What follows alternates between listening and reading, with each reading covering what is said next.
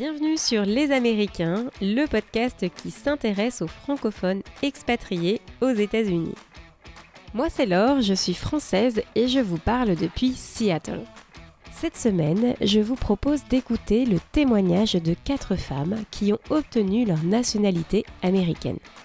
Elles s'appellent Julie, Cindy, Jade et Isabelle et nous racontent leur parcours de naturalisation, pourquoi elles ont fait le choix de devenir américaines et l'impact de cette double nationalité sur leur identité. Je vous souhaite une excellente écoute et je vous retrouve à la fin de cet épisode.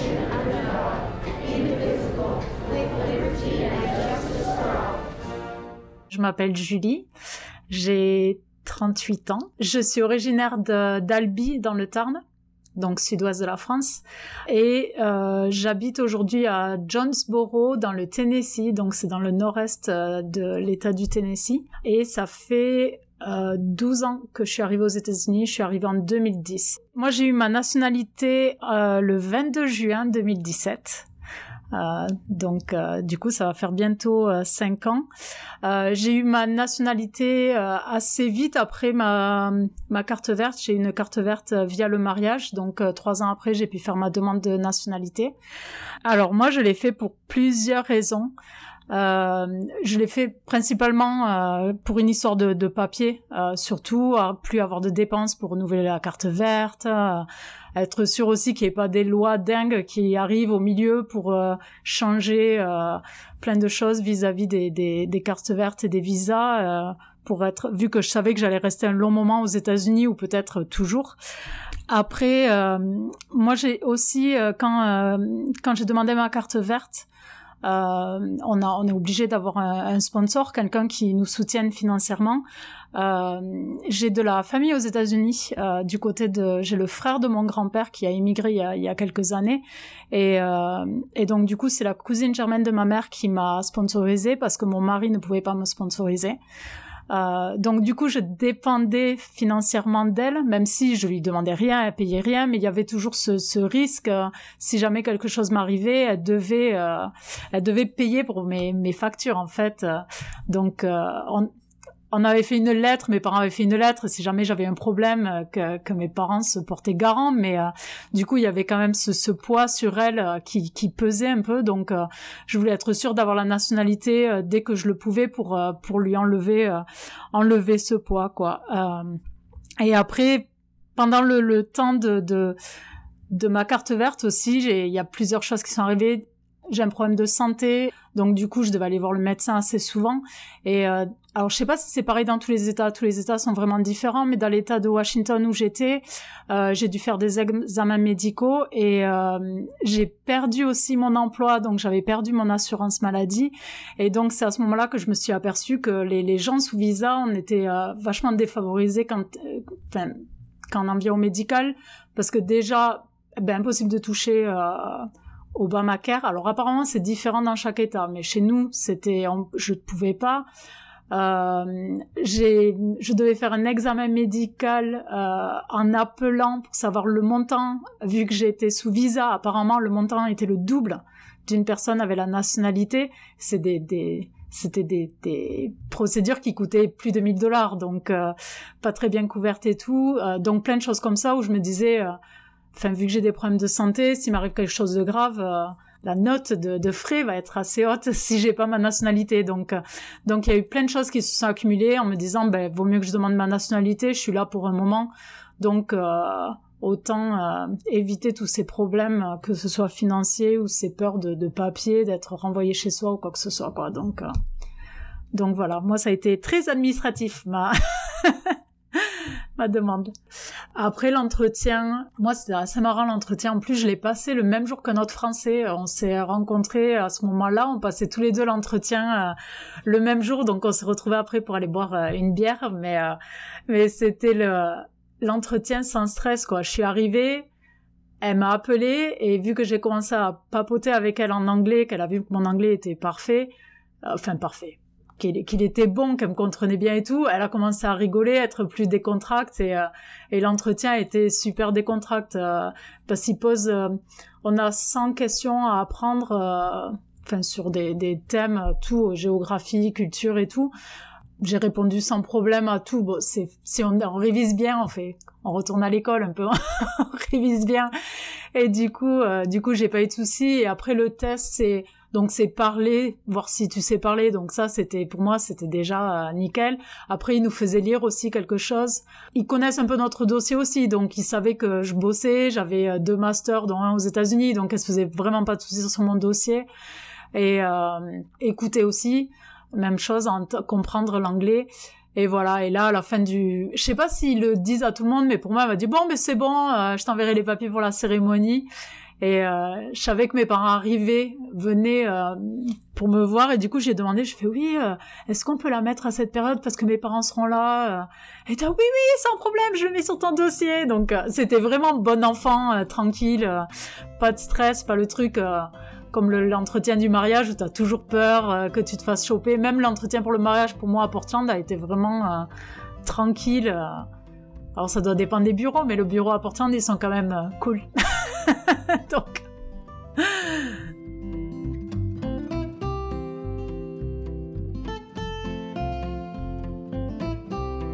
Ben, moi, la cérémonie, je m'attendais vraiment à ce qu'on voit dans les films, quoi. Dans, enfin, dans les films où les, des fois les expats, tu vois, ceux qui ont la cérémonie en Californie, ils ont ces grandes salles, ils ont plein d'amis qui peuvent venir. Moi, je crois qu'ils m'avaient dit que c'était limité à trois personnes, un truc comme ça. Et donc, t'arrives, tu, tu t'attends pendant un long moment et toi et ta famille, tu rentres dans cette toute petite salle où euh, ils te préparent d'abord, ils te font euh, pour être sûr que tout se passe bien.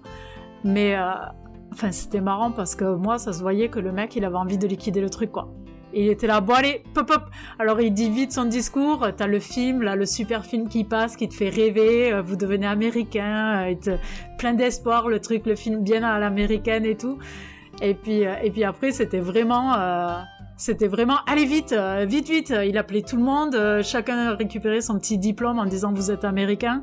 Et euh, mais après c'était ouais j'ai trouvé ça c'était super bâclé, super à la rapide, tu vois. Donc j'étais là bon ça fait pas autant rêver que que ce que je pensais. Donc c'était marrant. Bon après nous on a on l'a on l'a plus pris. J'avais pas mal d'amis français sur Portland, donc après on s'est tous retrouvés dans un dans un pub euh, dehors à Portland et puis on a tous fêté ça quoi. C'était plus le côté euh, se retrouver, faire la fête un peu. Euh. mais c'est vrai que la cérémonie en elle-même, non, elle fait pas rêver comme comme certains ont pu la vivre. Moi, la mienne, c'était vraiment c'était vraiment liquidé. Je sais qu'à Portland, ils, font deux deux cérémonies différentes. L'autre français l'a eu avant moi et lui, je crois que c'était à la courthouse. Donc, je pense que les cérémonies sont différentes pour tout le monde, quoi.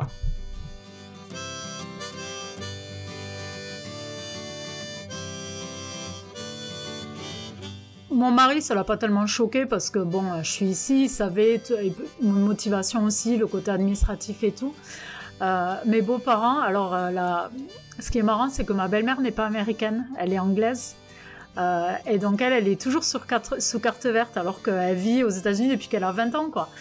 Et c'est juste que ben, le Tennessee, en fait, c'est un peu compliqué parce qu'il faut aller jusqu'à Memphis et on habite à 8 heures de Memphis, donc c'est beaucoup de voitures. Euh, quand elle était plus jeune, avait les, avait les enfants, avait deux enfants en bas âge. Après, elle a, elle a laissé tomber un peu au cours des années. Là, récemment, elle en a parlé, elle devait renouveler sa carte verte. Elle disait, oh, peut-être que j'irai. Puis en fait, elle était là, ça sert à rien maintenant. Euh, à un certain âge, euh, tant que tout se passe bien, il n'y a pas de souci, quoi. Donc, donc, elle, elle a compris pourquoi je le faisais, quoi, vu qu'elle est aussi étrangère. Et mes parents, euh, pas choqués non plus parce que j'étais ici. Euh, après, euh, comme comme j'ai dit, nous on a de la de la famille du côté de mon grand-père qui est qui est américain aussi, donc pour nous ça a toujours été un peu dans la dans la famille, la culture américaine, avoir des gens de double nationalité, donc euh, donc ça a jamais été un choc. Je pense pas que ça ait choqué ma, mes grands-parents, tu vois, ou quoi que ce soit, parce que on, on, c'était quelque chose. Pour nous, c'est les, les familles multi, multiculturelles un peu. euh, C'est quelque chose qui est qui est un peu connu, donc euh, donc il n'y a pas eu de grosses surprises, non. Les collègues, je pense, c'est un peu différent parce que les gens, enfin, moi, j'ai j'ai un bon accent, enfin, un bon accent français. Non, parce que j'ai pas un accent aussi poussé que la majorité des Français, mais tu l'entends que, que, quand même, que je suis pas américaine. Enfin, pas américaine. Techniquement, pas américaine. parce que je suis américaine. Mais ils entendent que je suis, euh, je suis étrangère. Donc, euh, du coup, des fois, quand je dis, on parle à des gens et tout, euh, quand tu viens de l'étranger, ils pensent automatiquement que t'es- t'as pas la, double nationalité. Pour eux, c'est pas, ils, pensent que tu es sous visa. Donc, euh, donc euh, des, certains collègues qui sont étrangers comme moi, eux, par contre, oui, tu vois, dès que tu, tu, tu parles entre collègues, t'es là, ah, j'ai vu ma nationalité, choses comme ça. C'est vu que tout le monde passe par le même processus et tout, c'est c'est le côté ah super, c'est la fête, félicitations. Les collègues américains, euh, ça leur change pas la vie, quoi. ils trouvent pas, enfin, pour eux c'est bizarre un peu, ils comprennent pas euh, le concept de vouloir demander sa nationalité. Ou pour eux c'est normal, sûrement aussi, quoi. Tu vis aux États-Unis, donc euh, donc voilà quoi. Quand tu parles à des collègues et quand tu dis euh, ou tu te fais embaucher ou des trucs comme ça et tu dis non mais je suis américaine, tu vois ils te demandent tes visas ou des trucs comme ça et t'es là non non je suis américaine. Et il y a toujours ce moment de surprise un peu ah bon? Ah t'es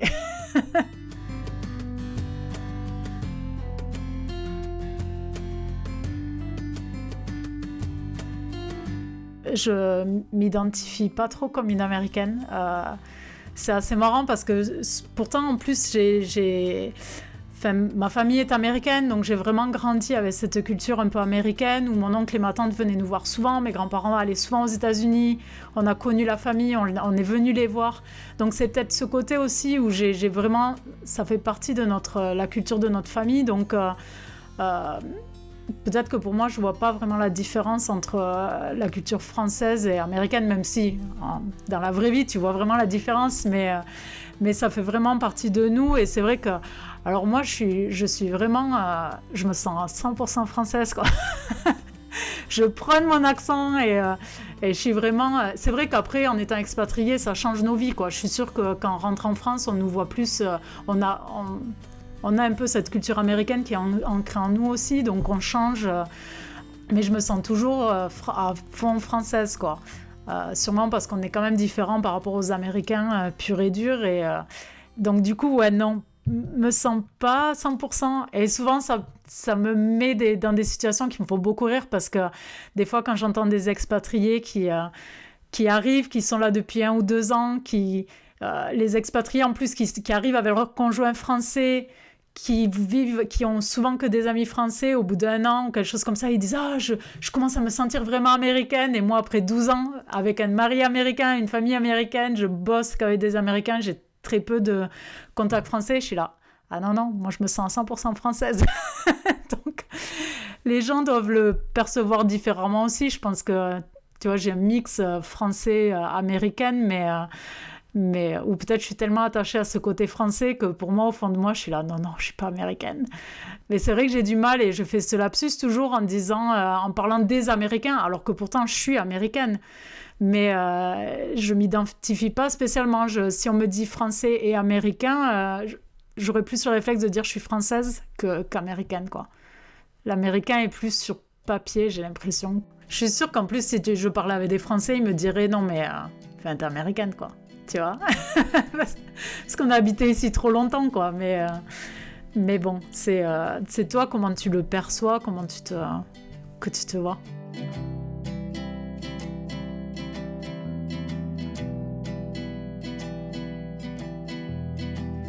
moi les liens euh, vis-à-vis des, US euh, j'ai ma famille qui euh, qui est d'ici enfin qui est en Californie le, frère de mon grand-père a immigré il y a maintenant plus de 50 ans. Donc du coup, il a eu une partie de ses enfants qui sont nés ici, ses petits-enfants. Donc, et mon grand-père et son frère étaient quand même très proches, donc ils voyageaient souvent. Les uns venaient en France, nous on allait aux États-Unis. Donc on a grandi avec eux, on est proche de la famille. Donc c'est vrai que moi, la culture américaine a toujours été, a toujours fait partie de, notre famille. Et c'est pour ça d'ailleurs que je suis partie, euh, je suis partie au lycée. Euh, donc à 17 ans, je suis, euh, en 2001, je suis partie au lycée pendant un an. Et c'était pas, j'ai jamais eu ce rêve américain comme beaucoup de Français ont en se disant ah je vais partir, j'aimerais trop vivre. Pour moi, c'était plus le, le, fait de me rapprocher de la famille en fait, de pouvoir parler, apprendre l'anglais, être bilingue, pouvoir communiquer avec eux facilement et puis connaître un peu ce qu'ils vivent euh, et pouvoir plus facilement voyager, venir les voir, être plus proche de la famille en fait. Bon, après, il y a toujours cette petite envie de venir vivre aux États-Unis, mais euh, j'ai jamais eu ce, grand rêve américain. J'ai du mal aussi à concevoir les gens qui, ont qui idolâtrent les États-Unis. Des fois, je suis là, tu, tu, sais pas tout, tu vois que le joli. mais euh, mais c'est vrai que c'est vrai que ouais, j'ai cette approche qui est un peu différente. Je pense que que beaucoup d'expats et je suis revenue je suis revenue en plus euh, pas spécialement en me disant je vais venir vivre aux États-Unis. Euh, je suis revenue parce que je trouvais pas de boulot en France. et donc du coup, je suis revenue faire mes études aux États-Unis. Je suis venue faire mon master. Je devais rester que deux ans. D'ailleurs, au bout de deux ans, je devais rentrer. Puis après, j'ai ma cousine qui m'a dit, écoute, t'as un OPT, t'as un an de visa en plus. Euh, si tu veux, viens vivre avec moi à San Diego, tu restes un an et puis après tu rentres, quoi. Au moins, viens vivre un an avec la famille, quoi. Et en fait, ben, du coup, après, euh, je suis restée, je suis plus repartie, quoi. Mais euh, j'ai jamais eu cette. j'ai jamais été là, bon, je vais rester à, à vie aux États-Unis. Enfin, même maintenant, j'aimerais bien rentrer en France. Donc, moi, c'est vraiment. C'est pour ça que je dis que je suis expatriée que j'ai peut-être du mal à m'identifier à sur le fait que je suis américaine, c'est que dans ma tête, je reste une expatriée, j'ai pas immigré aux États-Unis, j'ai toujours cette, cette, envie de rentrer en France après, ou je suis pas le genre d'immigré qui me dit je vis aux États-Unis, j'y bougerai plus jamais de ma vie, je, je, reste ici, je veux plus jamais rentrer en France, quoi. Donc voilà, et après les, les liens que j'entretiens avec la France, je pense que je, suis dans le déni total de tout ce que j'aimais pas en France et qui m'énervait.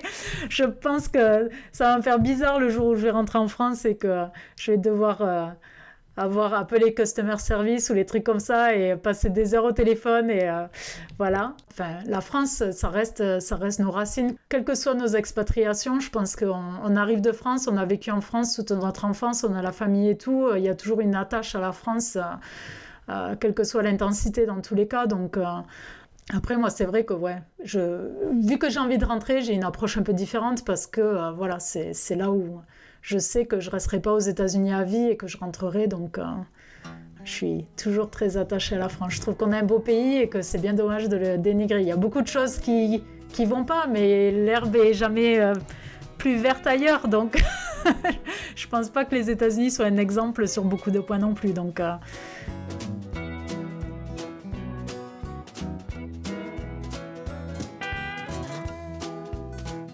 Je m'appelle Cindy, j'ai 31 ans. Euh, je suis arrivée aux États-Unis depuis 2013 euh, sous un visa euh, étudiant et puis la vie a suivi son, suivi son cours. pendant ce visa-là, j'ai rencontré ce charmant jeune homme qui deviendra mon mari, qui est américain. Et voilà, et ensemble, on, a poursuivi euh, notre vie, on a eu deux enfants, et aujourd'hui, on habite à côté de chez toi, Laure, à Seattle. Je suis devenue américaine en octobre 2020, donc c'était genre deux semaines avant les élections présidentielles, et euh, j'étais tellement, tellement contente, soulagée, honorée, de pouvoir voter contre ce, je, sais même pas trouver euh, un mot qualificatif pour exprimer mon désarroi face à cette personne, euh, ce, ce, monstre jaune appelé Donald Trump. Et euh, j'étais vraiment très très contente de pouvoir euh, voter et euh, get him out. J'avais la chance d'habiter en Californie, donc c'est un des États où on peut soumettre son vote dès le jour même. Il y a certains États où il faut euh, se prendre en avance avant de pouvoir voter. Et là, euh, c'est vraiment tu, tu arrives et tu, euh, tu peux directement voter. Donc ça, c'était vraiment chouette. Et nous, ce qui s'est passé, ça faisait plus d'un an qu'on était ensemble avec Mac. On est allé voir une avocate d'immigration qu'il connaît, qui était une amie à lui à la NYU, que j'embrasse, Rachel, que je recommande d'ailleurs, qui nous avait fait part de, en fait, mes options pour pouvoir rester aux États-Unis. Elle m'avait dit, bah, soit tu fais un H1B visa et tu as 44% de chance de l'obtenir, soit vous vous mariez, tu as 100% de chance de l'obtenir et tu n'es pas rattaché à un employeur. Et euh, donc, à l'issue de ça, on est allé au MoMA, on y a réfléchi, euh, on a décidé de, de se marier en 2015. Donc, c'est là où j'ai entamé une procédure de carte verte parce que c'était par euh, par souci de on va dire simplicité administrative hein, je dis pas que c'est simple d'être marié ça, en fait, ça a été juste le déroulement logique euh, où euh, après la carte verte, bah tu, tu demandes la, naturalisation parce que bah, la carte verte, ça reste un visa qui est expirable tous les 10 ans. Euh, la naturalisation, euh, t'as ton passeport américain et plus personne t'embête. J'ai toujours trouvé ça plus simple quand on a connu quand même tous, je pense que tu l'as connu aussi, la galère d'attendre une heure à la douane pour pouvoir passer avec un, un mec qui t'attend et qui va te tirer la tronche et te te sentir coupable parce que je sais pas, t'as un mouchoir dans ta poche. Alors que quand t'as la carte verte ou, quand t'as la nationalité, on te déroule le tapis rouge, on te dit on te dit bonjour, on te lance des sourires. Enfin, c'est quand même une autre, c'est une autre chose à l'aéroport. T'es moins un bandit. Pour moi, ça avait une suite logique. On, on savait qu'on allait s'engager euh, à vie ensemble. On savait qu'on allait avoir des enfants, un chat. Donc euh, nécessairement, ça avait du sens d'homogénéiser tout ça et d'avoir la double nationalité.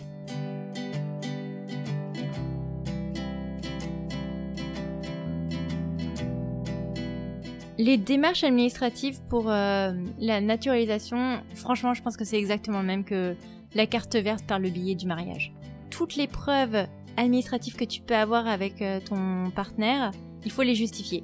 Donc euh, en général, c'est euh, ta déclaration fiscale, tout est relevé bancaire, tout est relevé bancaire. C'est là où vraiment euh, tu nous sors tous les tomes d'Harry Potter. Hein. Enfin, c'est pas très écologique du tout. mais bref, c'est donc tous les relevés bancaires. je sais pas si vous avez acheté une voiture, ce genre de choses. le bail aussi, le lease. vraiment des factures, même franchement, même je sais pas, toi si tu fais ça, genre le, le drive euh, Whole Food, même ça c'est euh, soumis comme euh, preuve justificative que tu vis avec la personne vu le montant que tu payes. Bref, donc nous par exemple au fur et à mesure on rajoutait l'adoption du chat. Ensuite, je crois en 2018, j'avais donné genre un papier médical pour montrer que j'étais enceinte de mon premier trimestre avec une écho à l'appui. Et puis pour ma citizenship, bah du coup j'avais rajouté le certificat de naissance de mon fils par exemple. Mais donc, ce que je tiens à signaler, c'est que j'ai fait mes recherches moi-même pour savoir quels documents fournir. Et ensuite, quand mon dossier était monté, je le soumettais à l'avocate qu'on avait vu au, tout début avec Mac, qui elle, du coup, euh, vérifiait bien que j'avais bien tout fait. Et bon, c'était un, c'était un frais. Hein. Normalement, on peut demander à un avocat de tout faire pour nous. Enfin, faut quand même soumettre euh, tous les documents et tout. Mais euh, moi, j'avais, elle m'avait simplement fait un frais en fait de, de revue de tout le dossier c'était à moins de 1000 dollars. Mais donc au moins j'avais l'assurance que le dossier était en béton pour pouvoir l'envoyer.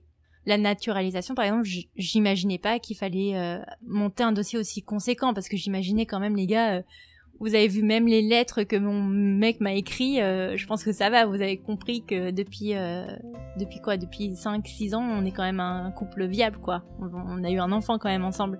Mais non, il fallait quand même faire un dossier conséquent.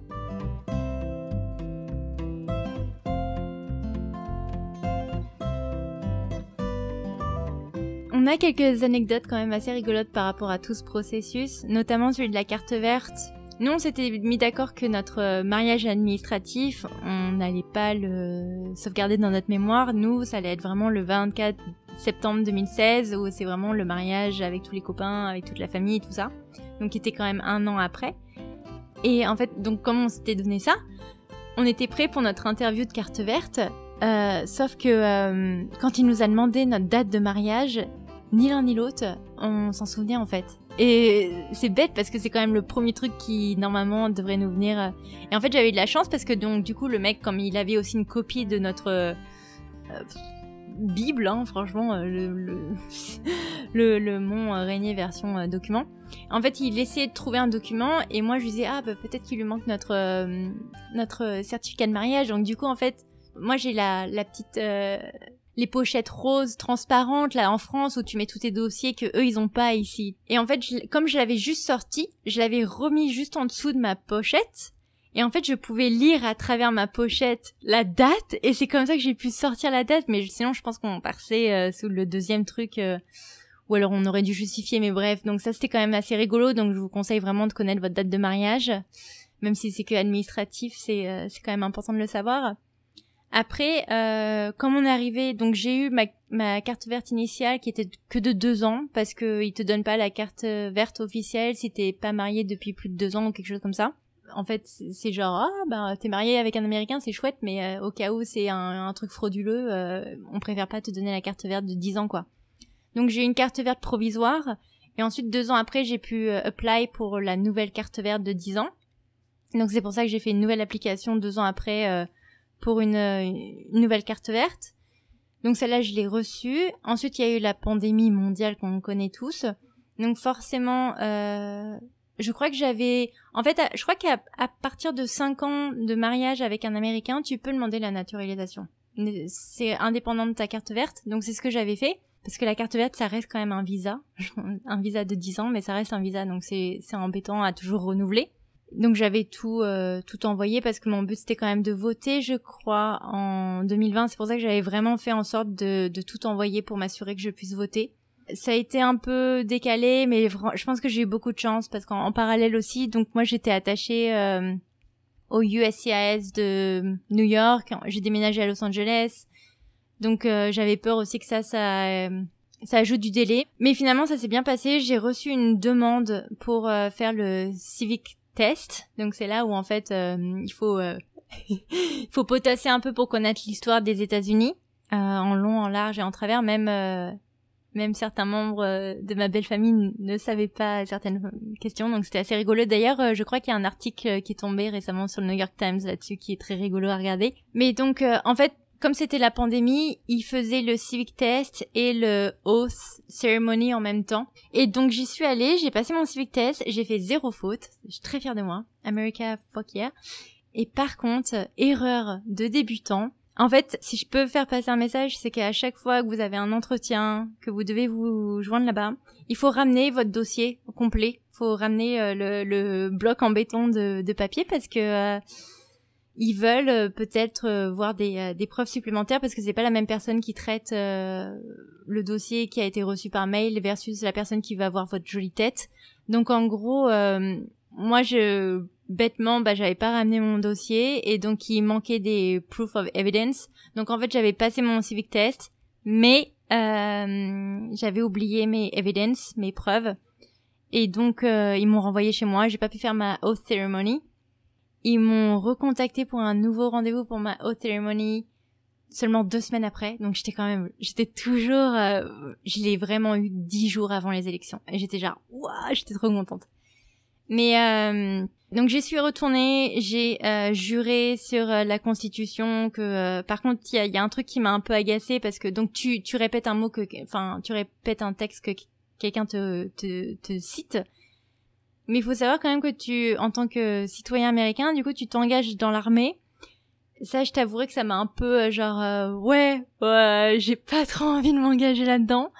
Mais euh, tu te déclares quand même solennellement à te vouer corps et âme quand même à un pays et tu t'en rends compte en fait quand tu comprends vraiment le texte que tu es en train de lire à l'oral à, un- mec qui est derrière une une glace vitrée devant toi quoi. Donc j'étais pas fière, j'étais soulagée. Je, pense que j'ai jamais eu de de réelle fierté américaine. Non, je pense que j'étais très soulagée de pouvoir, euh, encore une fois, de, le but ultime, c'était vraiment de pouvoir voter dans ce pays. Voilà, je suis arrivée en 2013 sous l'ère Obama. En 2016, on a eu euh, Trump qui est arrivé au pouvoir. Il a fait tellement de dommages à ce pays que, euh, ouais, non, t'as as, peut-être raison. Finalement, j'étais peut-être fière en fait de de le kick out of the White House. Tu vois, j'étais, je pense que j'étais quand même très contente.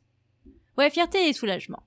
Mais euh, si je peux rajouter un détail aussi qui est complètement bête, encore une fois, comme nous, on niait un peu notre mariage administratif pendant un an, j'avais pas pris euh, le nom de famille de mon mari. Je, voulais le prendre euh, pour, encore une fois, bêtement harmoniser les noms de famille de tout le monde dans la famille.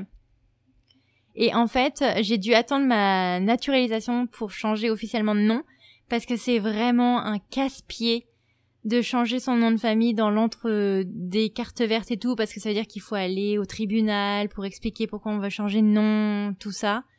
Donc c'est vraiment euh, fastidieux. Donc si je peux vous donner un conseil, si sur le long terme vous voulez prendre le nom de, de votre mari ou même votre mari, votre, votre nom, on s'en fout. Faites-le pendant que vous vous mariez, même si vous voulez pas faire les changements du Social Security Number et tout ça, vous pouvez attendre. Il n'y a pas d'urgence. Si, c'est un sujet, euh, faites-le euh, pendant votre mariage et pas, plus tard, quoi. Parce que c'est un vrai euh, casse-tête administratif.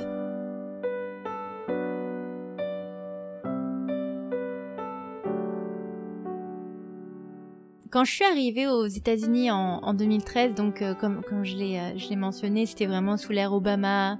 Il y avait un sentiment de d'entraide, de sympathie, de solidarité. C'est c'est pas pour rien que tu fais ce podcast. C'est vraiment euh, les États-Unis, c'est un, un rêve pour euh, pour beaucoup de familles qu'il faut pas euh, dénier. Ça existe le rêve américain.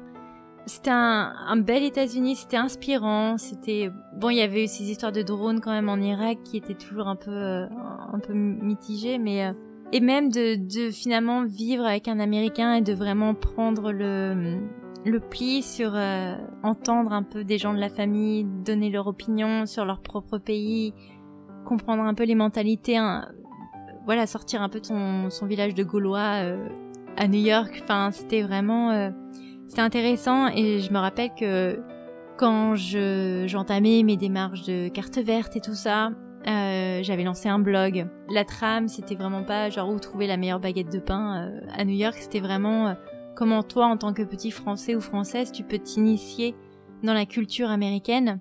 Je sais pas, je me sentais vraiment inspirée par, euh, par toute cette culture. Mon mari, bien entendu, euh, progressiste euh, à 100%, donc il m'a il m'a inspiré à, à regarder un peu plus les élections présidentielles, donc je les ai vachement suivies avec beaucoup d'enthousiasme.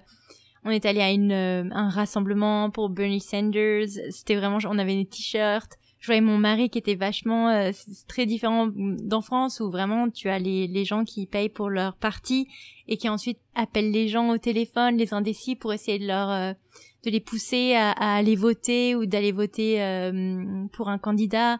Donc je voyais mon mari aller faire du porte-à-porte, appeler les gens, qu'il a encore fait d'ailleurs en 2020, donc c'était vraiment chouette.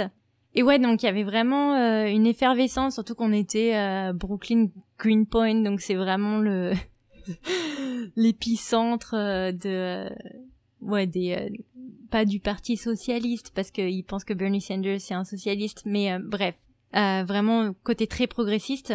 Mais c'était intéressant quand même en tant que petite personne qui veut s'initier dans la culture de comprendre. Et quand 2016 est, est arrivé et qu'on a vu que Hillary Clinton a perdu mais en plus on suivait les actualités live et tout et on voyait état par état qu'il euh, gagnait, que ça devenait, la carte devenait rouge et on se disait mais euh, WTF quoi, enfin euh, et on est allé s'endormir en, il manquait genre je crois Pennsylvania, ce genre il manquait des, des états un peu cruciaux. Je me rappelle encore du matin le, le réveil des résultats des élections présidentielles, à savoir que Donald Trump était passé et j'ai l'impression que c'était c'était une journée de deuil national. Enfin, en tout cas, moi, c'était le sentiment que je ressentais dans le métro où il y a, il y avait un calme plat, il y avait, personne n'osait dire quoi que ce soit. Euh, même au bureau, je me rappelle, c'était c'était plat, plat, plat. Vraiment, c'était euh, c'était impressionnant. Et puis on, on connaît l'histoire, on connaît le cours euh, en 2016 et euh, et on sait que pendant quatre ans, il a fait énormément de mal à, à ce pays où hum, il a insinué que c'était normal du coup de d'être officiellement raciste, d'être officiellement antisémite, d'être officiellement anti anti tout, enfin except anti white manifestement quand on voit euh, ce qui se passe avec la Cour suprême euh, en ce moment et le fait qu'il ait pu élire deux personnes et on voit maintenant cette loi fédérale euh, qui aidait les femmes et les hommes in fine du coup à l'avortement a été dégagée 5 contre 3 on se dit mais jamais de la vie ça aurait pu passer si ça avait pas été Trump au pouvoir quoi. Enfin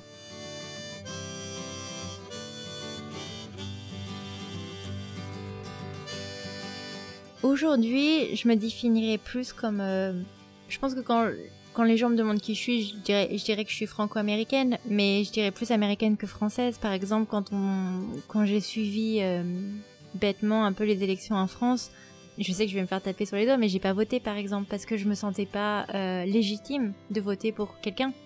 Parce que je voyais pas Macron, je voyais pas Mélenchon, je, je me ressentais pas non plus, euh, je voyais pas du tout les Le Pen ou Zemmour, par exemple. Ceux-là, par contre, ils étaient effrayants. Je me sentais pas euh, légitime à voter euh, pour un peuple euh, que aujourd'hui j'ai l'impression que je ne représente plus. Et pour autant, et c'est vraiment pour le coup vraiment avoir le, fessier et la tête entre deux chaises parce que même en tant qu'américaine aujourd'hui, bah j'ai honte, j'ai honte de ce pays parce que il y a quand même des points positifs et il faut rester positif. Je pense que c'est surtout ça. Même si aujourd'hui il y a un, un démocrate, un président démocrate, pour moi c'était pas non plus mon préféré et euh, ça reste encore une fois euh, la corruption même au sein des, des partis aux États-Unis et c'est d'ailleurs dommage qu'il y en ait que deux, voire trois, hein, voire quatre avec les Verts. C'est difficile aujourd'hui quand on voit l'actualité de là, comme tu l'as dit, on est on enregistre, on est le le 7, donc c'était c'était le 4. Théoriquement, c'est c'est l'anniversaire des États-Unis et je- mon mari comme moi, on n'a pas voulu le fêter parce qu'on se sentait pas euh, trop de patriotisme. Est-ce que est-ce qu'aujourd'hui on, on peut être fier d'être américain, de voir ce qu'on un signe aux enfants, un signe aux femmes? Enfin ouais, aujourd'hui c'est quand même très difficile de se sentir américaine et même de se sentir euh, en sécurité dans ce pays. Il y a quand même beaucoup de points positifs à être aux États-Unis. Oui, c'est facile de monter un business. Oui, il y a des opportunités énormes. C'est un gros marché. Le chit-chat américain, moi j'adore. D'ailleurs, j'en fais aujourd'hui. Je suis très fière. Euh, c'est un art quand même à avoir. Cet enthousiasme aussi que j'aimerais bien, c'est un art, je trouve, euh, d'être autant enthousiaste et positif euh, à l'américaine. Dire, oh, that's amazing, this is great. Non, c'est quand même une belle culture, un beau pays. Mais malheureusement, il y a quand même... euh, encore une fois, je pense que Trump a laissé beaucoup de dégâts derrière lui, beaucoup de dommages collatéraux. Euh, quand on voit qu'aujourd'hui euh, la loi favorise euh, le port des armes plutôt que la sécurité de nos enfants dans les écoles, euh, je pense que ça c'est notre plus gros point euh, d'interrogation avec euh, mon mari, parce que moi je lui ai dit qu'il était hors de question que je mette mes enfants dans un système scolaire qui autorise des drills sur des enfants. Et j'avais écouté NPR, c'était il y a 2-3 ans, qui expliquait que ils venaient de d'enlever un drill. Les drills, en fait, euh, c'est euh, c'est des exercices euh, en cas d'incendie, par exemple en France. Nous, on a souvent ça. Ici, les enfants, ils avaient un drill et ils viennent, de- ils l'ont enlevé il y a quelques années, où en fait, ils allaient présenter un gun sur la tempe d'un enfant et dire voilà, maintenant, comment tu réagis si tu as comme ça un pistolet devant la tronche? Et je me rappelle, à l'époque, j'avais pas d'enfant, mais je m'étais dit, mais what the F, quoi? Vraiment, what the F, dans ce pays qui préfère les armes à feu plutôt que l'état mental des enfants à leur pointer un pistolet devant leur tronche, quoi. Enfin, à l'école. L'école qui est quand même être un, un milieu euh, gentil où on apprend les choses, les, les élèves, enfin, on en a quand même un bon souvenir euh, en général quand même de l'école et euh, je pense que c'est l'élément le plus euh, le plus important dans la balance à se dire euh, écoutez nos voisins canadiens ils ont quand même l'assurance santé. Ils ont quand même un système scolaire performant parfois gratuit. Euh, enfin ils ont l'air quand même de bien s'en sortir économiquement et pour autant euh, c'est pas des idiots quoi. Euh, bon ils ont Justin Bieber mais c'est autre chose quoi. Ils ont Ryan Reynolds et Ryan Gosling. Mais euh, non, quand même, euh, c'est pour ça que parfois, bon, le Canadien, il fait froid, mais ils ont quand même compris pas mal de choses euh, administrativement et, pour rendre les gens euh, heureux euh, et safe, tu vois. Donc, bref, donc pour conclure, c'est dur aujourd'hui de... Je sais qu'ici, ils aiment bien mettre leur drapeau américain partout. Mon fils est fan des drapeaux en ce moment, donc on en avait acheté un chez Target. Et pour autant, on n'a pas voulu le mettre dehors parce que il n'y avait pas le cœur à faire la fête.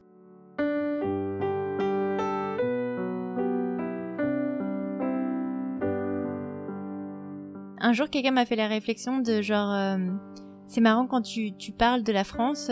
Moi, par exemple, je dis pas je rentre en France. Je dis je, je vais en France. Je vais, euh, je, vais rendre visite à ma sœur, à, mes potes. Et, je trouve que ça, ça définit bien, en tout cas, mon état d'esprit où je me sens plus française. J'ai plus trop l'occasion de, de, rentrer en France et euh, et c'est pour ça que, par exemple, quand je dis où est-ce que je vais, bah, par exemple en août, là, je vais rentrer, par exemple, à New York. Et je trouve que c'est quand même intéressant parce que de se dire je vais rentrer quelque part, je pense que c'est là où tu forcément insinues où est ta maison en fait, ou d'où tu viens. Même ici, quand on me demande ah oui, euh, t'as un petit accent, where you come from, je dis bah je viens de New York et les gens ils disent what? Et, euh, et, après je leur dis non, je, viens de France euh, normalement, mais mais c'est quand même voilà, c'est quand même vachement rigolo d'essayer parfois de comprendre son identité culturelle et c'est pas obligé d'être soit noir soit blanc, c'est parfois gris et c'est très bien comme ça.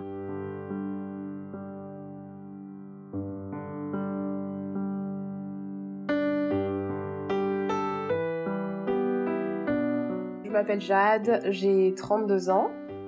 Euh, je viens de Paris, dans le 16e arrondissement, et euh, j'habite maintenant à Newington, dans le Connecticut. Donc c'est à côté de Hartford, qui est la capitale du Connecticut.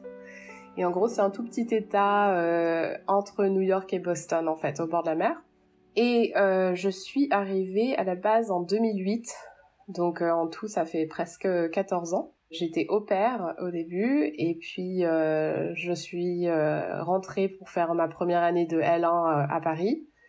J'ai fait STAPS, donc les études de sport en gros, et je, sortais avec quelqu'un qui est un Américain, j'avais rencontré pendant mon année d'au pair et qui m'avait dit écoute si tu comptes faire des études dans le sport, je te conseille de venir faire tes études aux États-Unis parce que et j'étais sur la même longueur d'onde, j'étais d'accord sur le fait que comme c'est un pays qui est vachement poussé euh, euh, sur les études sportives, le, milieu, le business du sport, je m'étais dit que si j'obtenais mon bachelor, donc la licence euh, aux États-Unis, ça ferait, ça serait un avantage sur mon CV en retournant à Paris.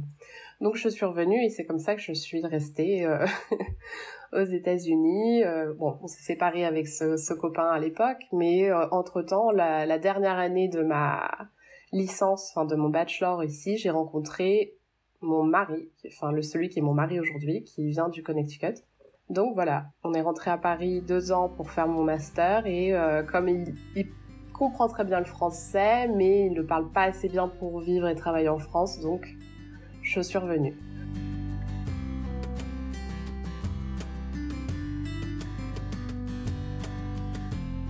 Pendant longtemps, enfin plusieurs années, presque une décennie, je n'ai pas du tout fait les démarches. Alors qu'à partir du moment où tu es marié, euh, il me semble qu'au bout de deux ans, tu peux commencer à faire des démarches et au bout de trois ans, tu peux euh, tu peux obtenir cette euh, nationalité, double nationalité.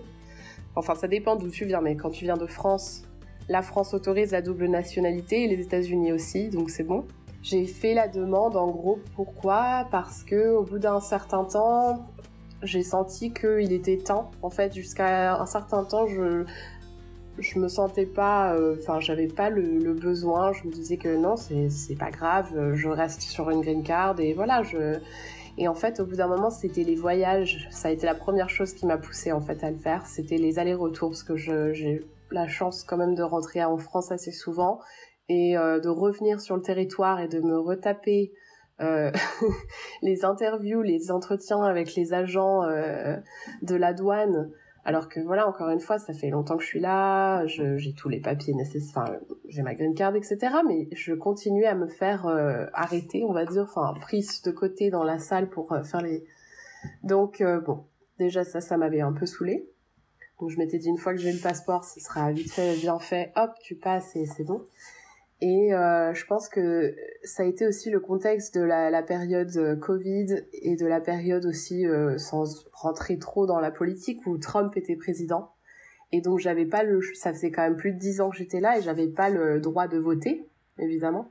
Donc moi ça m'avait, je, ça m'avait vachement poussé aussi à, à, obtenir le droit de vote tout simplement parce que je me sens quand même euh, américaine au jour d'aujourd'hui j'ai puis voilà on a avec mon mari on a on est on a eu notre bébé aussi il y a eu beaucoup de changements d'un coup mais du coup j'avais vraiment euh, je ressentais le besoin d'être beaucoup plus investi au niveau politique qui est euh, de la facilité au niveau des voyages aussi et euh, Et par rapport à notre enfant, de me dire que voilà, si un jour il se passe quelque chose entre lui et moi, eh bien, au moins je, je serai légitime. Et si voilà, l'enfant est là, il est né ici, donc euh, j'avais besoin d'avoir cette sécurité là aussi.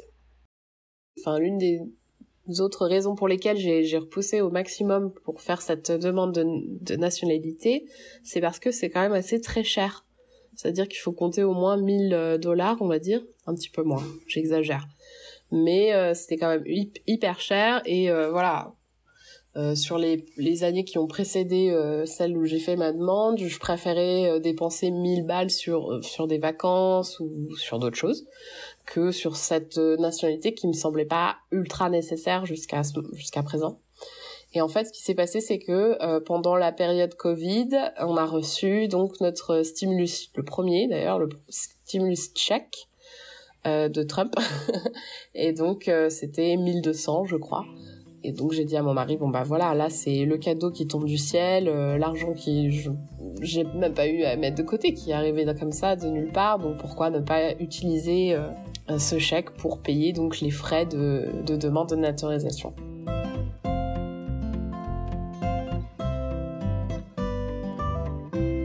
les démarches, euh, donc ça s'est fait euh, l'année dernière en 2021.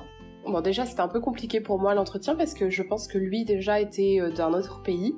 Donc il avait un accent très très difficile à comprendre pour moi.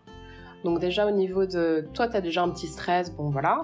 Puis t'arrives et t'as du mal à comprendre la personne. On portait des masques donc on voit pas on voit pas la bouche. De... Tu sais quand tu parles à quelqu'un au téléphone en anglais des fois tu dis waouh j'aimerais bien pouvoir voir son, son, sa bouche quoi pour Bref, donc euh, j'étais là, ah, can you repeat? Pourtant je suis fluette, enfin je veux dire ça fait 15 ans, il n'y a pas de souci, hein. Mais avec son accent et tout, j'avais un peu de mal, donc je m'étais dit, ouais c'est bon, j'ai foiré, c'est sûr. J'ai foiré, euh, je sais pas, j'ai dû blunk euh, sur les sur les questions, sur les réponses. Après au niveau de l'écrit, l'oral, c'était très simple, donc ça c'était quand même très basique pour moi. Mais au niveau des questions, tu sais, tu peux te faire un voilà quoi. Donc euh, je pensais l'avoir et puis il était ultra alors les questions ça c'était rapide mais après il rentre dans les détails de ta vie, il pose des questions après en général sur tes sur tes allers-retours. Là, faut remonter 10 ans, dans il y a 8 ans, il y a 7 ans, vous étiez où? À quelle date? Vous, vous êtes parti, vous êtes revenu euh, je, je m'étais je me suis dit je me suis embrouillée, il va pas Et puis il te pose quand même la question est-ce que vous allez vous, vous êtes prête à prêter allégeance allégeance euh, au pays? À renoncer à tout ça. Et ça, c'était une conversation que j'avais eue avec mes, mes potes américains et je leur avais dit, mais clairement, enfin, bien sûr que je serai là s'il y a une attaque sur mon état, je défends, parce que ça fait, j'ai une maison ici, j'ai mon enfant ici, maintenant c'est, voilà, je défends mon territoire, mon, voilà. Et en même temps, enfin, je vais pas renouer, euh, renier, pardon, euh, la France, enfin, je m'intéresse toujours, ma famille là-bas, enfin, je peux pas. Mais bon, pendant l'entretien, j'étais oui, bien sûr, effectivement, tout à fait, ah, bah, bien sûr. Donc, je pense qu'il a grugé que, mais je pense que tout le monde, enfin, je sais pas. Et euh, donc, à la fin, je m'étais dit, bon, je pense que j'ai foiré, il était vraiment méchant, il faisait peur. Et à la fin, il est là, il me fait, il retire son masque, il me fait, bon, vous allez passer à la salle d'à côté. Et moi, je suis là, qu'est-ce que, pourquoi, il y a quoi, et qu'est-ce qui se passe? Et il me fait, non, non, mais c'est bon, c'est bon, vous allez euh, obtenir votre euh, votre papier. Donc j'étais choquée. J'étais ah oh my god, thank you so much. J'avais la larme à l'œil. Franchement, c'est vrai que j'avais quand même une émotion. Euh, enfin, j'étais très contente. Et t'arrives dans la salle d'à côté et puis il y avait huit autres personnes assises sur des chaises séparées en mode Covid, voilà et on attendait peut-être euh, deux autres personnes qui arrivent pour qu'ils en fait ils faisaient des sessions toutes les heures je pense. Où t'avais dix candidats qui sont acceptés peut-être et euh, et voilà. Et donc il y a un gars qui est arrivé et qui nous a fait un, tout un speech. On a répété. On s'est mis debout. On a mis notre main euh, et on a fait des photos et on avait notre papier. On est rentré. Voilà. La belle famille très patriote. Ils auraient adoré être là. Ils auraient voulu me voir remuer mon, mon petit drapeau tout ça alors que bon, moi, moi, moi ça m'aurait fait plaisir, mais bon, ça m'a pas gêné euh, plus que ça. Enfin, j'ai, fait une jolie photo, je l'ai mis sur mon Instagram, tout le monde, c'est le plus de likes que j'ai eu, je crois. Ça et la photo de mon nouveau-né. et c'était que des Américains pratiquement, quoi. Encore une fois, ils étaient à fond, quoi. Ils étaient trop contents pour moi.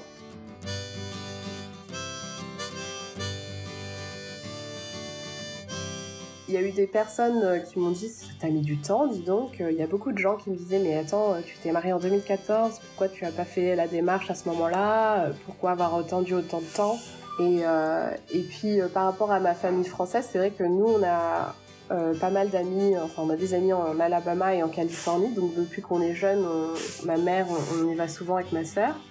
On, allait souvent aux États-Unis déjà, avant même d'être à l'âge adulte, etc. Donc euh, j'avais déjà beaucoup cette influence, enfin je me, sentais, je me sentais déjà américaine depuis un petit bout de temps, même si je l'étais pas, mais enfin même on était de la génération qui regardait MTV, Made, tout ça, enfin j'avais toujours été... et en gros... Euh, quelque part, les gens en France me, voyaient déjà comme américaine, donc c'est vrai que quand je leur ai dit non, mais ils, étaient choqués que je l'avais pas déjà fait ou que je l'étais pas déjà quelque part, tu vois? Et euh, je me souviens par contre, ma mère m'avait dit clairement, tu, fais en sorte qu'ils ne prennent pas ton passeport français. Elle me l'a répété dix mille fois. Elle avait peur qu'ils euh, me prennent ma nationalité française et que je, je, je, lui mais non, on a droit à la double nationalité, il n'y a pas de problème. Euh, mais c'est vrai qu'elle m'avait répété ça plusieurs fois. Elle avait peur que euh, il me confisque mon passeport français ou je sais pas quoi. Mais euh, donc voilà, non, au niveau de la France, de mes amis français, ma famille française, ils étaient presque un petit peu étonnés que j'ai mis autant de temps ou que, ou que ça ne se soit pas déjà fait, quoi, dans le passé, on va dire.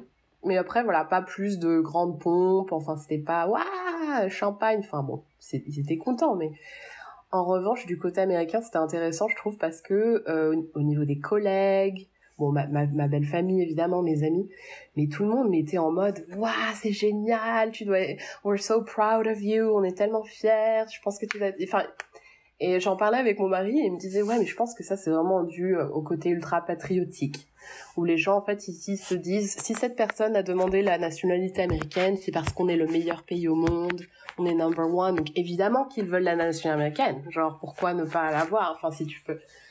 Alors que moi c'était vraiment plus pragmatique comme démarche. Enfin je bon bien sûr maintenant je suis fière, je suis contente d'être américaine, mais en même temps c'était vraiment plus en mode pour les paperasses, pour le vote, pour le voyage qu'autre chose en fait. Donc euh, mais voilà, leur joie de, de, de, de, m'accueillir euh, en tant qu'américaine en tant que telle, c'était, c'était, c'était sympa. Donc non, ils étaient très contents. j'ai reçu des, bouquets de fleurs avec des drapeaux, des trucs de, de, de, de des ressources humaines de l'entreprise. Enfin, les gens, euh, ils sont très, très fiers pour moi, j'ai l'impression.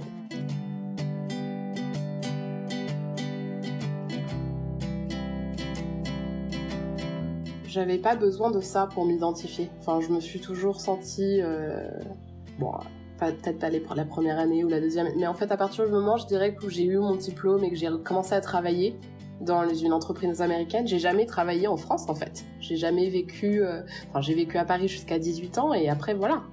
Donc ma vie d'adulte vraiment, elle s'est faite ici. Et euh, j'ai toujours travaillé en entreprise américaine, entourée d'Américains. J'ai j'avais des amis français en VIE qui sont rentrés en France, donc euh, voilà. Là, j'ai une copine, Marine. Bon, elle vient d'avoir un bébé elle aussi, donc c'est un peu plus compliqué maintenant. On se voit moins, mais ce qui est normal. Mais euh, donc en fait, tous mes amis sont américains. Enfin, j'ai pas du tout de, il n'y a pas une énorme communauté française aussi ici. C'est-à-dire qu'il y en a beaucoup bien sûr à New York ou à Boston, dans les grosses euh, grosses villes, mais là on est en, vraiment en suburbs, euh, style euh, Wisteria Lane, enfin tu vois c'est les maisons avec le basket, euh, les enfants en vélo, et voilà. Donc c'est que des Américains. donc je me suis toujours intégrée directement en ayant fait mes études ici en plus, donc toutes mes tous mes amis de, de l'université c'est des amis américains, et voilà donc je, je, me suis toujours sentie américaine. Euh, après avoir obtenu euh, la nationalité, je me sens un peu plus légitime maintenant pour ouvrir un peu plus ma, ma bouche quand je le quand j'ai envie. C'est-à-dire qu'avant je me retenais surtout, comme je te disais tout à l'heure, euh, euh la période Trump. Jamais j'ai osé ouvrir en fait mon, mon clapet sur ce sujet-là avec des Américains qui étaient beaucoup plus investis parce que je me sentais pas aussi légitime. Maintenant, euh, non, maintenant, je, je si j'ai envie, je, je me lancerai dans un débat sans problème.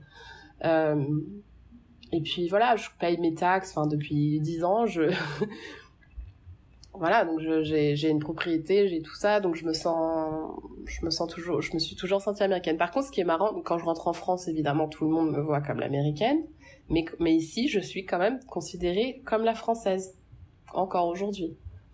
Pour mes amis, pour mes collègues, euh, il y aura toujours des petites blagues ou des questions, enfin, ils sont, donc même si moi je me sens, euh, je m'identifie américaine, enfin franco-américaine, euh, ici je suis quand même vue toujours après autant d'années comme la française.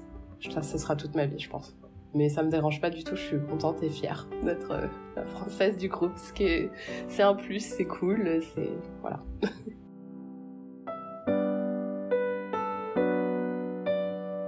J'adore mon, ma vie plan-plan dans la suburb, euh, confortable, la climatisation, nanana. ok. Mais il me faut rentrer sur Paris au moins une fois, si ce n'est pas deux. Je rentre au moins deux fois par an parce que bon, la famille est là évidemment, elle me manque et euh, voilà ce côté, juste les terrasses parisiennes, c'est des trucs basiques, mais de pouvoir euh, fumer une clope et boire un coup avec mes copines, euh, voilà c'est donc ça c'est c'est une façon pour moi de rester connectée un petit peu évidemment.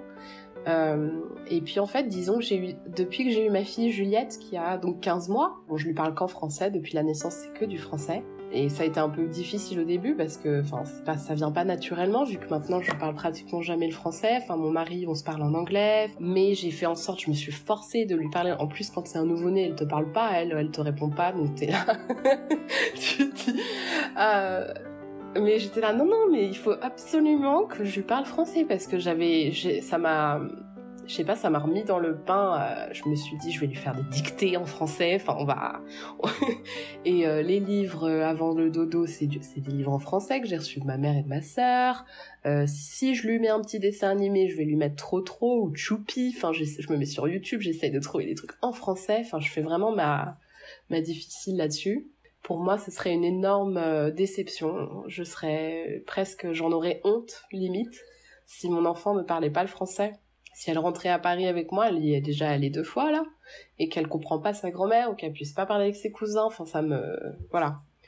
Bon, là, avec Covid, on, travaille de la maison maintenant, donc euh, voilà, mais c'est vrai qu'avant, euh, je conduisais presque une heure aller-retour pour aller au bureau, et je me mettais en podcast, et j'écoutais, en fait, euh, des podcasts de France Inter, des choses comme ça pour euh, pour garder un peu euh, pour rester un petit peu connecté à ce qui se passe en France.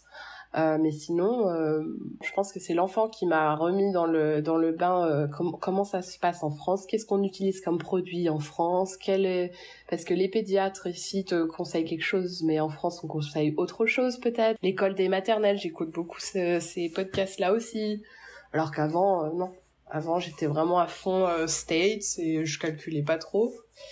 Mais là, ça m'a vraiment... Euh, ouais, je crois que c'est depuis le bébé.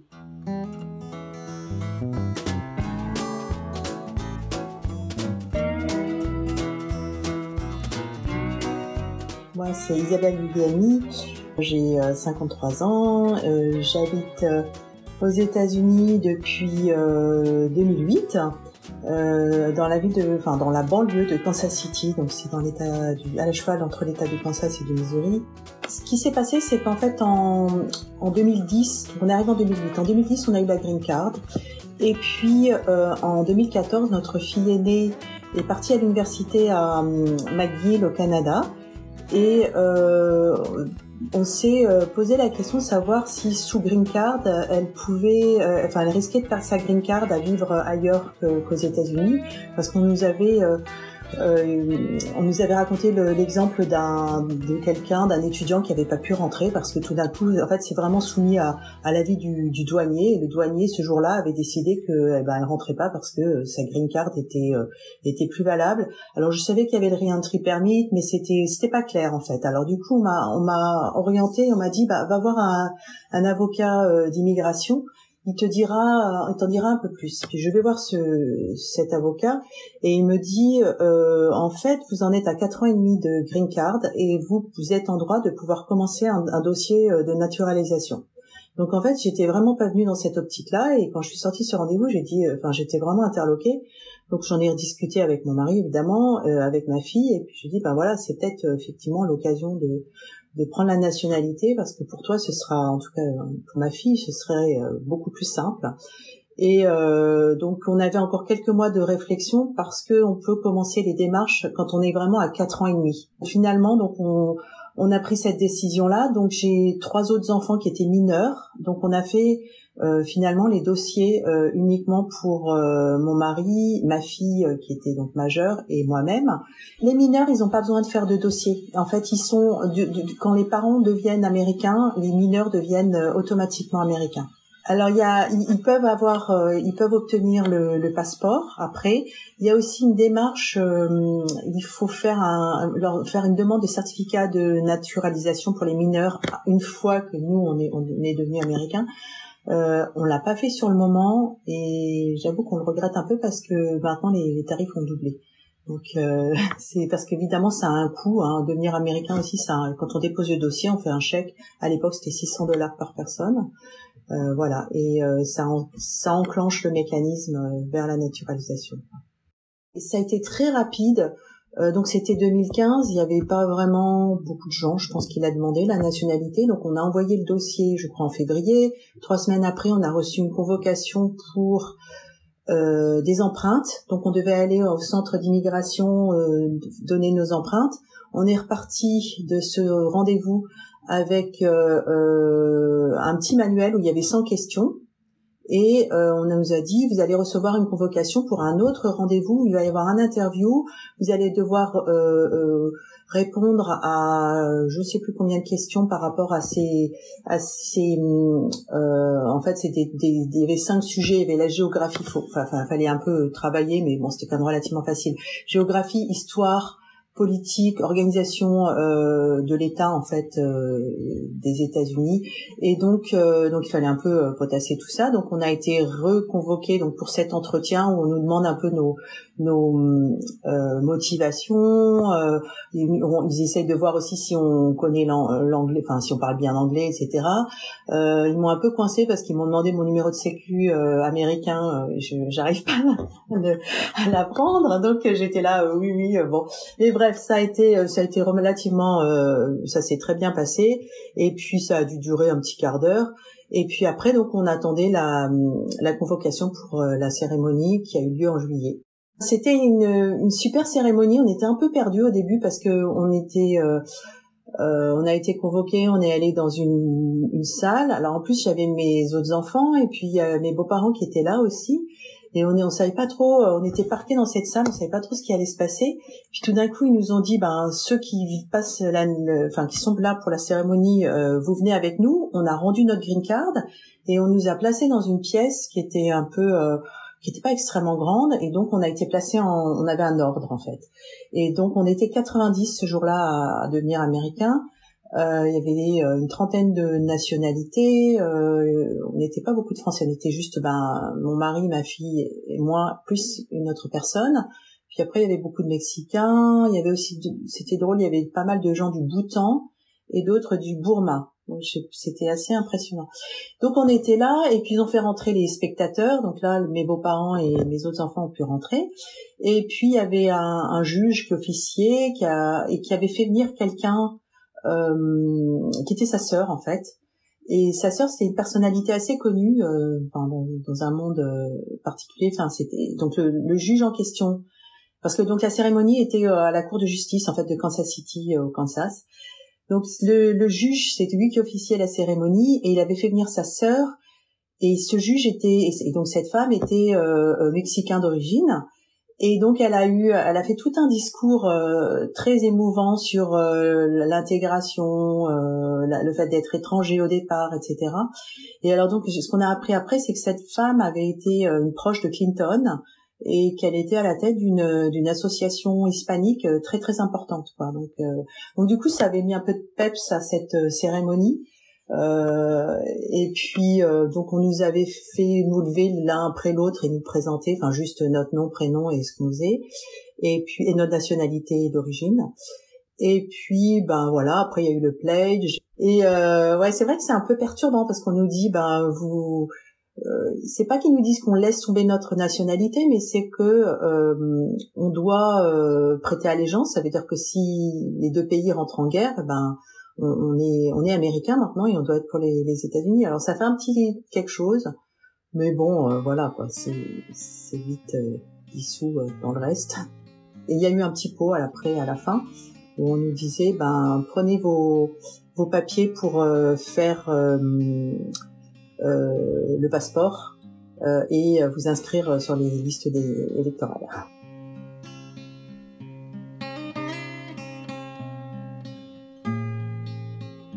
quand on a pris la nationalité, c'était en 2015, donc c'était encore Obama, et euh, on, à vrai dire, on s'attendait pas du tout à ce qui allait se passer un an après, quoi. On était à milieu d'y penser. Euh, donc c'est vrai que quand, ben, quand Trump est passé, euh, bon déjà j'étais contente d'avoir pu voter, euh, même si c'est un peu particulier parce que quand on est au Kansas, hein, donc on est dans un État qui est euh, à majorité euh, républicaine.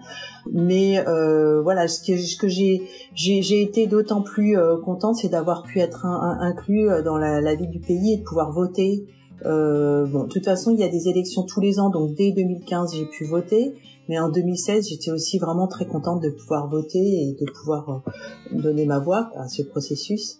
Et euh, c'est vrai que ça m'a fait euh, vraiment me, me, sentir américaine et pouvoir voter, quoi. Et bon, en même temps, je, je m'intéresse beaucoup à la, à la politique et à ce qui se passe dans le pays et, je suis contente de, de voilà de pouvoir euh, avoir vraiment un impact euh, enfin aussi minime que soit-il euh, par mon vote quoi. Donc après maintenant dans la vie courante est-ce que je me sens vraiment américaine? Ben oui et non. C'est c'est un sentiment assez ambivalent en fait parce que quelque part on est toujours je suis toujours très profondément attachée à la France et que je me sens je, enfin mes racines sont là-bas Ici, je me sens un peu un peu déracinée en fait et euh, pas très dans la vie quotidienne. Euh, on, est tout de suite, on se sent pas, on se sent pas américain dans la vie quotidienne quoi. C'est vrai qu'on commence à penser, comme les Américains, mais euh, par leur regard à eux sera sera jamais euh, entièrement euh, reconnaissant de, de, de notre nouvelle nationalité, on va dire. C'est c'est un sentiment qui est assez fort, enfin pour, pour ma part en tout cas. Et d'autant plus que je vis au Kansas. Voilà, c'est pas euh, comme en Californie où il y a un melting pot euh, et donc il y a énormément d'étrangers. Là, nous, euh, enfin, je le vois dans, dans les interactions que j'ai avec les gens à l'école, quoi. C'est les parents d'élèves, des autres élèves, des amis de mes de mes enfants, ils, ils ont pas un regard. enfin, on sera toujours les étrangers, quoi. Donc, euh, parce qu'on a un accent, parce qu'on n'a pas, on n'est pas, on n'est pas dans leur moule, et puis pas vraiment accepté, et puis toujours un petit peu mis euh, à, à l'écart. Euh, donc voilà quoi. Et puis bah c'est surtout que chaque fois que tu vas quelque part, c'est tu pars avec un caissier par exemple, tu dis ah mais vous venez d'où Ah j'adore votre accent. Bon c'est très gentil hein, mais mais voilà quoi. C'est c'est toujours ce qu'on dit en premier quoi. Alors mon mari il est excédé par ça, il dit je suis américain. donc Moi, j'aime bien encore. Je dis, oh, je viens de France.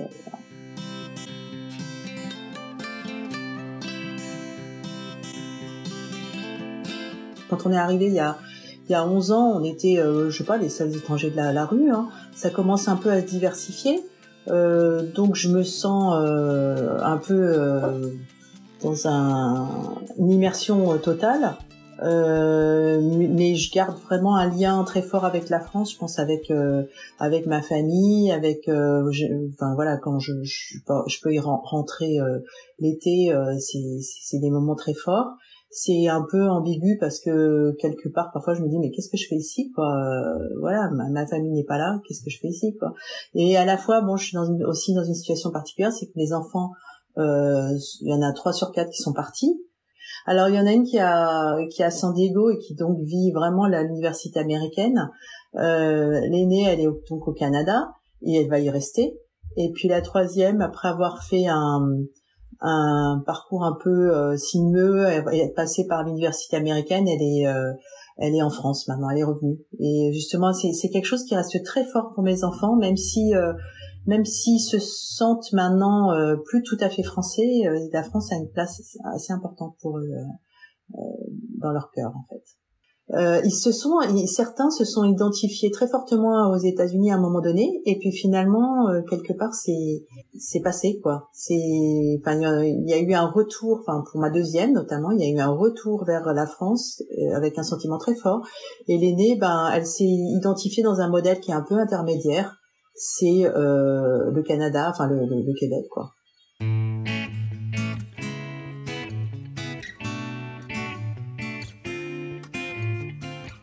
Merci de nous avoir écoutés jusqu'au bout de cet épisode. J'espère qu'il vous a plu. Si c'est le cas, n'hésitez surtout pas à le partager autour de vous. Si vous avez des questions ou s'il y a encore quelque chose que vous aimeriez entendre sur ce podcast, n'hésitez pas à nous contacter. Vous pouvez le faire via les réseaux sociaux ou encore nous écrire par email contact lesaméricainlepodcast.com. Les hors-séries, c'est terminé. On reprend une diffusion, j'ai envie de dire, habituelle sur, euh, sur le podcast. Je vous retrouve dans deux semaines pour un nouvel épisode. Et en attendant, très bel été. À très bientôt.